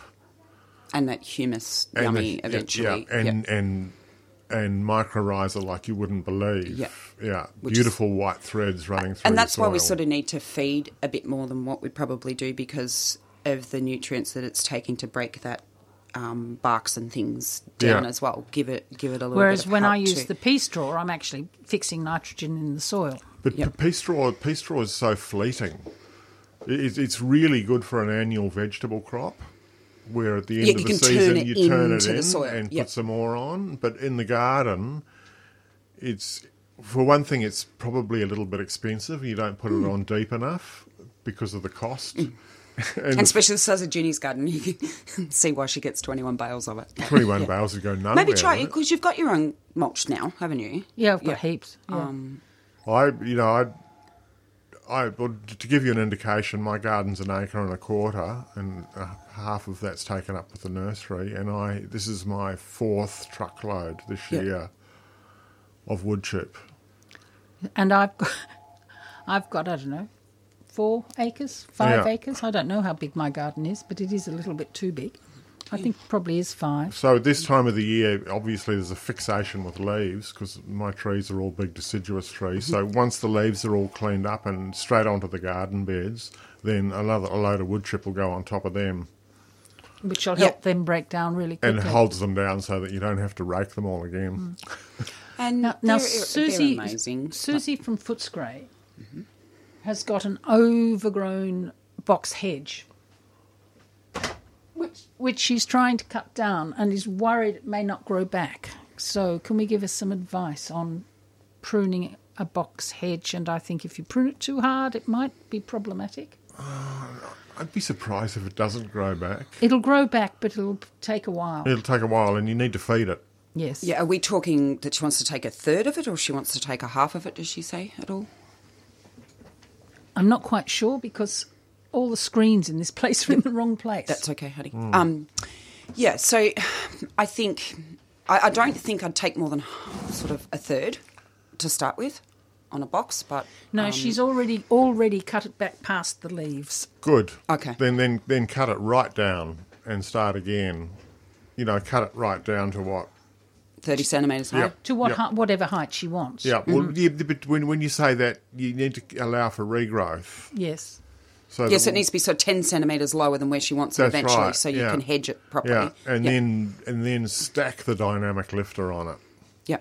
her neighbours will love her for a while. and and mulch on top of the dynamic lifter. Mm. Stack it on. So Susie, they reckon it's okay. Just make sure you you feed and mulch. And over the summer, you know, maybe you'll give it it'll take a while. Don't get don't get impatient. Give it the chance to come back. Yeah. I'm in constant trouble with my partner for box because I'm constantly pulling it out and putting it on the bird pile. I, was don't waiting- want to grow this. It doesn't make me any money. It's of no value to me whatsoever. This is the argument. when we when we got this poor lady just then, I, I sort of was not daring to look at Craig because I expected him to go cut it out. Yeah. Can we talk about that? If anyone wants to go down to Periander, and we've always talked, we've already talked about the um, Enchianthus, there is two Mahonias there in the Fern Gully, of which this is not a piece. and they are Okay. sublime. Yep. Could That- you could you just explain where you're talking about? Because not every- Periander is 200 metres down the road from me on Hackett's Road uh, in, In Oli- in Olinda. Olinda. And it's, it's a- it's Amazing an- arboretum of- It's an arboretum of extraordinary trees Yeah, and shrubs. yeah, there's nothing like it that I've ever seen in this country. Yeah. Mm. And the Mahonia, which is now Berberis, are all coming into flower now. Yeah. So this is actually Berberis lamirifol- lamirifolia, But if you look up Mahonia, you'll find out. but I, I can't quite get my head around Berberis because I've been calling them Mahonias all my life. And Mm. Yeah. yeah. We'll just say synonymous with Berberis. But they're yellow. They're yellow and they're flowering now, and Virginia doesn't like them. For Don't which she's you? constantly being castigated. well, they're very much they're very much um, council planting in Britain. I do like them now, but you know how when you see something all the time, you tend to go off it a bit. Mm-hmm. Yeah. Well, that like was my- Diosma. Yeah, like di- which I loathe. Yeah. which is a great clipped shrub, if you know, it has its uses. I should see Ginny's eyebrows right now. Everything has its use, even box. Even a box I would go Okay, for we- before Diosma. I loathe Diosma. When I moved into my place, there was one bed that had n- the only one bed, and it had nothing in it but Diosma. Yeah. Oh, it was tragic.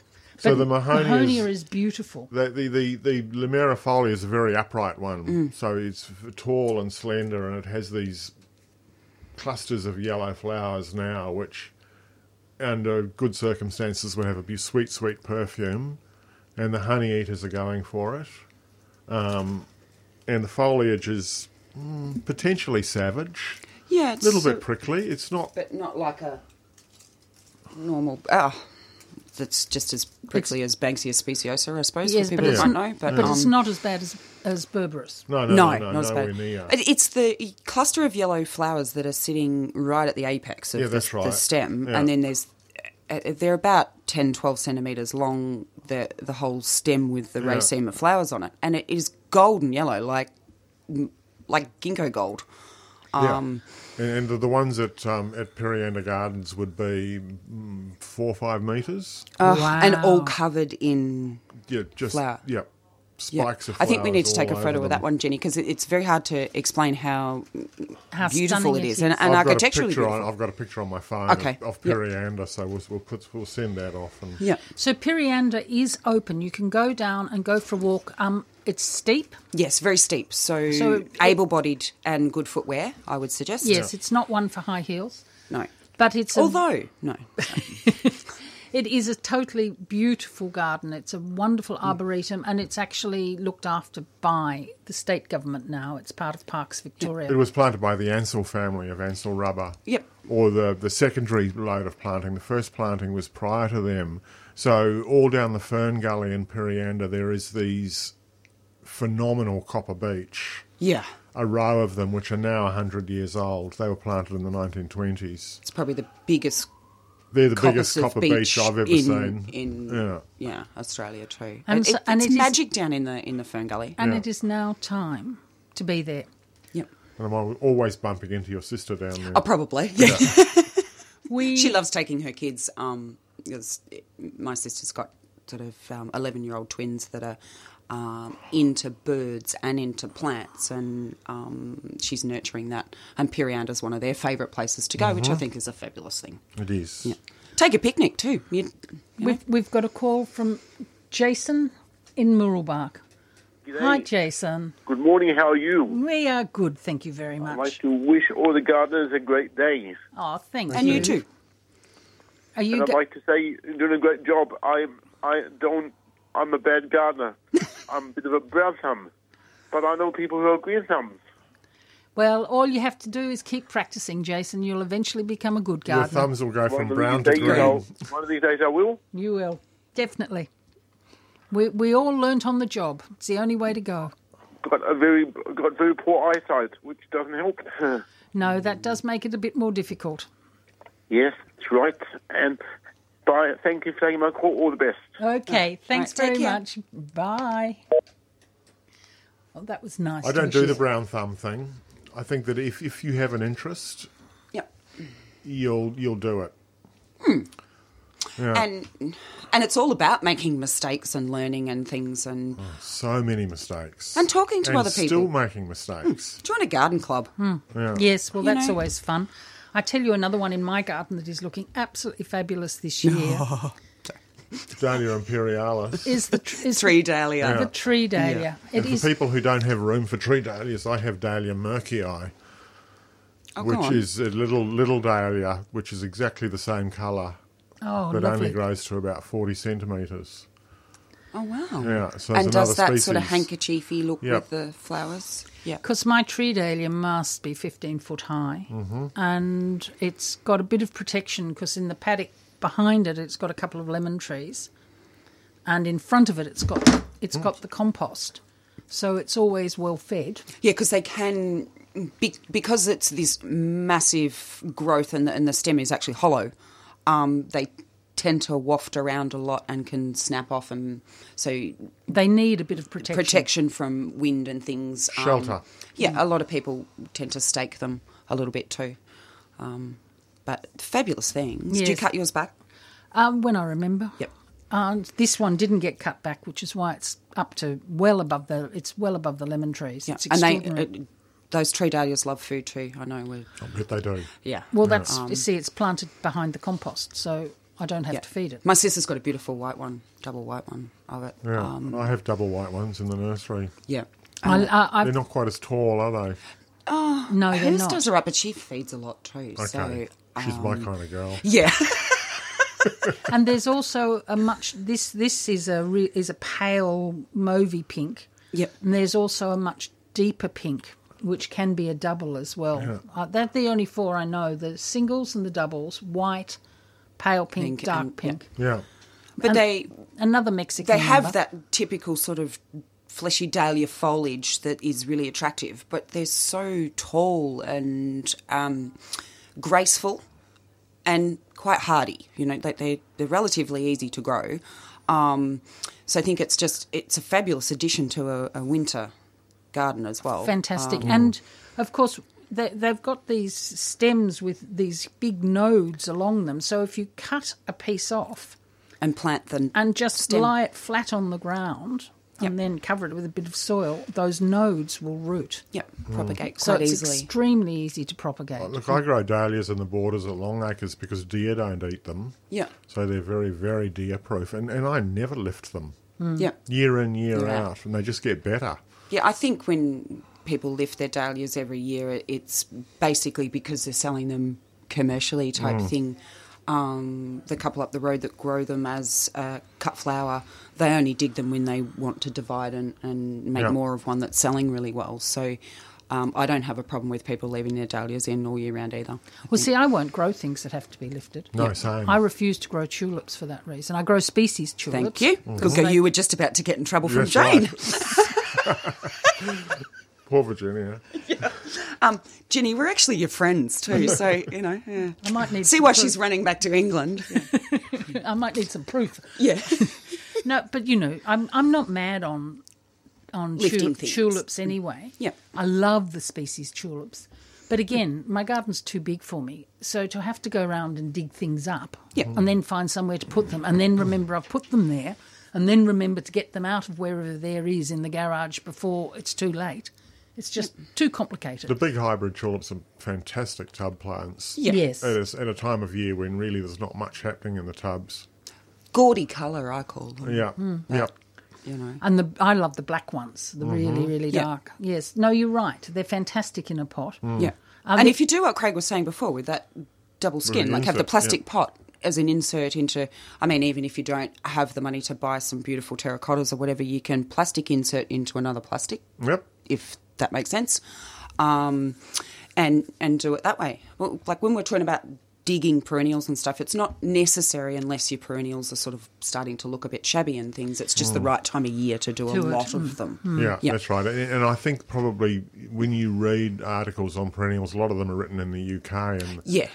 they say that you should dig them every year, but they have more. As Virginia said, the whole ground just goes solid. Yeah, they have more yeah. congenial conditions too Yeah. for perennials, as in more summer rain, whereas ours probably take a little bit longer to clump up. Yeah, and settle back in and things. That's the- sort of if you can divide something into sort of only two or three rather than trying to get six plants out of something, you, you give that division so much more of a better chance to To do survive. Mm. its thing. You Yeah. only chop them up in little bits if you're a nurseryman. yeah, we're bad like that. Yeah.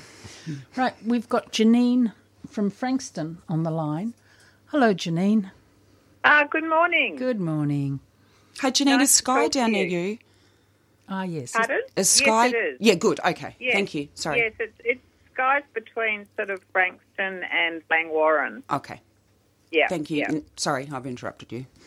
You're welcome. Um, I'm ringing up. I've got a Diploliana grandiflora or an orange shower flower um, in a pot. I've had it for about five years. It's in a huge pot. Um, but this year the leaves are all curling up and it has no flowers on it. What was Hmm, it? Diplo, What was it? Diplolena, D I P L O L E E A A E N A. Yeah. And the leaves are curling up. It sounds Yeah. like an insect. Oh. Well, I'm wondering. I've checked for an insect, but um, It's a it's a grafted plant, and I'm worried that what I've done is overwater it in the summer. Yes. Yeah. Yeah, I would think that is possible. It's a very beautiful plant, that one. It is. It's gorgeous. I've only ever Yes. seen it for sale at Karanga, and it's absolutely it's a native plant. It's absolutely sunny. Yeah. It's got WA mostly. Yeah. My Yeah. friend Shirley Khan used to grow them in the garden. Fairly short lived. Right. Well, I saw them Yeah. in Cran- at the Cranbourne Garden, Yeah. and then I went to Karanga, and that's where I bought it from, and Yeah. it's been beautiful. How But long have this you had year it? it's About five years. Yeah. so that's one thing to look up. Um, none of us are Okay. totally expert on the natives. AB was meant to be here; she probably might know. But the Oh, th- okay. But the Well, thing I with the might ring diplomat, back. yeah, li- ring back Yeah. next week Yeah. because you'll Yeah. have you'll have some very good native people here. Are they are they um, Proteaceae? I would imagine, but I'm not sure. But they're you- they're, they're they're West Australian. They're beautiful. Yeah. They're always grafted, and Yeah. the fact they're always grafted suggests that they don't like our rich soils. So I would, Yeah. if you've overwatered it, that that could be a problem. But then just you know make sure it's, is it in a pot. Yes. Yeah, well, make It is, sure it's yeah. draining well. Put it put the pot on something to Okay. And a little bit of yeah. Osmocote for natives? No, it's not not Proteaceae. So I, I'd try feeding it a bit too. Okay. Have you yeah. done that? only, No, I haven't. on- Yeah. only a little bit. Yeah, just just Yep. just start off ungenerously, and if it responds well, then you, you get a little bit more generous. Okay. Thanks, Craig. Yeah. Yeah. okay. Well, And I'll of try course- that. course, the Osmocote other- for natives is very safe. Yep. And the Okay. and the other thing too is to put it somewhere where it's happy, i.e., not too cold. Where are you, Frankston? Yeah. That should be all right. And Yep. and see how it goes after the winter. Okay, I will. Don't lose All your, right. don't don't lose your temper with it too quickly. No, no, I'm I'm trying to hang on to it. Yeah. And and ring in next week and ask John. I'm sure he'll have some very good ideas. He'll know, Because it's he'll Alright, know thanks. exactly what Thanks, to do. Virginia. it's a wonderful Okay, it's a thanks, wonderful Virginia. plant. It's really worth trying to preserve. Yeah, it's very pretty. It's beautiful. Yeah, absolutely stunning. Yeah. Well, best of Okay, luck, my thanks. dear. Thank you. Have a great trip. Thank, Thank you. bye. Okay, bye. Yes, I love the Diplolena. Can we just quickly talk about? Cyclamen hedropholium is. Cyclamen, I yep, have 'cause people we've coming only- in constantly asking me for white or pink ones. They want to be colour specific, Specific, yep. which is a Difficult. completely futile exercise because once they start self seeding, you get both colours anyway. Yeah. So what you really should come in is ask me what I have by way of leaf patterning, Mm-hmm. because this is what distinguishes a good hedropholium from an average one. i- Is the leaf patterning, and if you look at the, the European breeders, they breed them Purely for the leaf. purely pattern. for leaf patterning. Little Christmas trees in the middle. and That's things. right, Yep. and they are extraordinary. yeah. Um, so don't ask for white or pink. Ask for silver leaf or arrow leaf or pewter leaf or a combination. or a of combination silver arrow. Yeah. Oh. Ye- yeah. Or a silver pewter. all. That's a. Oh, sorry, an arrow pewter. We need to take a photo of some leaf patterns, don't we, to put can on do that as too, well because yeah. they're amazing things. And Yeah. and Craig's right, and it's very difficult. I know they're autumn flowering, but it's very difficult to guarantee someone that it's that it's pink or white because they've finished flowering. Um, so you really do go on leaf pattern and things. Yeah. And the leaves you have for much longer than the flowers. Yep. Yeah, and they are beautiful. And and like I say, once they start self seeding, you're going to get both colours. Mm. Yep. So don't ever imagine that you're going to have a drift of white, White. cyclamen hedropholium. Unless you're going to pull all the pinks out. Yeah, that's right. Unless you want to sit down with a knife and Yeah, yeah. prick out all the pink ones. Yeah, Which would have to be a ridiculous waste of time. Yeah. yeah, yeah. Because You- you they- know, you- and the, and they sit together beautifully, the a pink and the white. Cyclamen It does. carpet is two colours. Yes. Yeah. It ha- well, we think it has to be, don't Yeah. we? Yeah. Yeah. it is. It's the a very, Daphne? And it's coming into Daphne season, Yeah, let's which do is, that of one. course, my f- favourite Because a lot of people try and grow Daphne, so Yeah, let's. and there's yeah. a new one on the market. This one is actually hybrida, which is not seen too often. I need to smell. Um, so it's like a small, Oh, smaller form of um, of odora. Oh, But the, the one that you'll see around now is called Perfume Princess. Yeah, and that's it's- one of your favourites, It's isn't a it? cross Yeah. between. I love it it. is fantastic. It's a cross between Balua and Odora. So it's a bit bigger than Odora, and it has a bigger flower. bigger flower, and earlier. So you can extend your season Hmm. by having both Perfume Princess and Lodora in the garden. Yeah. Yeah. And what's your, you know, we're sort of getting close on time. What's your top five things to do with the Daphne? Like, Prune them after flowering. Yep. Yep. Just, just, just and just 10, tip prune 15 back. Yeah. centimetres. Yeah. Okay. Just yep. a light prune after flowering, and that will extend their life. Um, mulch them. Yep. They love to humus. Yeah.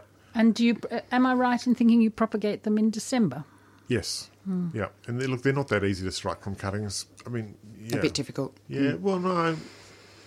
Yeah, you get a low rate in Hmm. my experience. You know, I'd be inclined just to go and buy one. Yep. And if they start looking sick, pull them out Get another one. because they're not going to get better. Yep. Yep. There was that virus that, that went around about 15 years ago that wiped out lots of them, isn't Yeah. there? But that seems to have disappeared. Yeah, you, you- look, you get 10 or 15 years out of them. And if after, you know, a 10 year period you start they start looking a bit crook, just get rid of them. And then I've got at the back door, I've got a, or at the side door, a little white one, which is facing north Mm-hmm. and is doing really well. It's very, I can't remember what it's called, but it is, it's got a darker leaf. It is one of the hybrids. I think Yeah. it's a newer one. I that will be um, eternal fragrance, the white form. And it, it is, Which is- remarkably hardy. I mean, most of them do not want to be facing north. Yeah, tr- it's a transatlantic across. It's a good one. Yeah, but it, it, and it, it after they flower the daphnes and just before they come into the leaf growth, they can look a bit miserable and yellow, and they'll drop a lot of leaves, and that is not Uncommon. uncommon, or it's not because they're crook. It's just the time of year that they drop their leaves. And everything has to drop their leaf at some stage. At some stage, that's right. And so, don't go pulling them out. Yeah. Yeah. yeah. After he said, once it looks dodgy, pull it out. Yeah. Yeah, but yeah, yeah. yeah, They always look a bit dodgy after they flower. Yep. Yeah.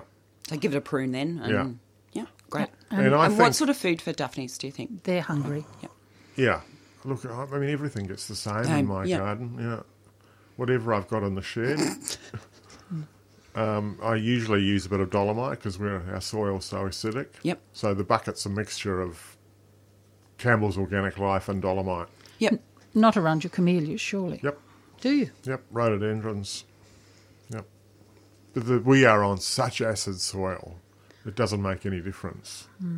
And of course, for things, some things you need, like you need your um, dolomite. Yeah. it releases the fertilizer. Yeah, and Hmm. Yeah. when look when I say I put them on rhododendrons, I, you know I'm not going to go piling a whole heap, A whole of, bucket whole on- heap of lime under my Yeah. roadies. But if there happens to be a roadie nearby, I don't stop. Yeah. because of it. Because your lilacs love lime. Yes. Yeah, Um, but uh, having said that, they also don't like a bucket of lime. Yeah. because Your I- I peonies love lime. Love lime. Yeah. Yep. with with So- those things that really love lime, I'm inclined to dig a lot of dolomite in when I'm planting them. Exactly, because that's a slow release. That's right. Um, thing Yeah. too. You can, and your garden lime that you can get from your garden centres and things like that, it, it sort of feels like silky sand. Yeah, basically, I never use it's it. not. Um, To be quite honest, I, I use dolomite. Yeah, I had to use some of that because I couldn't get dolomite, and there was a Yeah. blood and bone shortage. You should have seen how Jane was then. yeah. Not happy. Yeah, Cranky Jane. cranky Jane. we don't know Cranky Jane, thankfully. Yes. A lot of people do. You're no. very familiar with Cranky Craig. Cranky Craig with the chainsaw. That's right. yeah. And the chipper. Yeah. Terrifying. Yes. Yes. Well, I do think that there's something very, very special about those things. The hedropholiums. The hedropholiums. I just Yeah. think Yeah. they're wonderful. They are. And at your place at the moment, they look absolutely. I do think it's a good time to go and visit Craig at the moment, actually, because Yeah. you can nip down to the um, Periander. Arboretum, uh, Park Yeah. Periander. And you can go and see the gardens. Go and see Tex next week and annoy him. I'll Yes. get a text message in a minute. Yeah, yeah. Um, and there, there's lots to do in the in the hills at the moment. Um, and I, I think There always is. What day are you closed, Craig? Tuesday. Tuesdays. So any other day but Tuesday, Craig will be there. Um, and anyone that wants our winter catalogue, sales at tonkinsbulbs.com.au. Just send me an email. Um, and thank you to the half a dozen people that did it last fortnight. So, So are you still doing retail from the nursery? No, no. Didn't work out that well? no. Right. Well, we're just about at the end of our day. So, this is the end of Gardening Australia, and I hope you've enjoyed our show. Next week is going to be the Botanic Gardens week, so do listen. Thank you.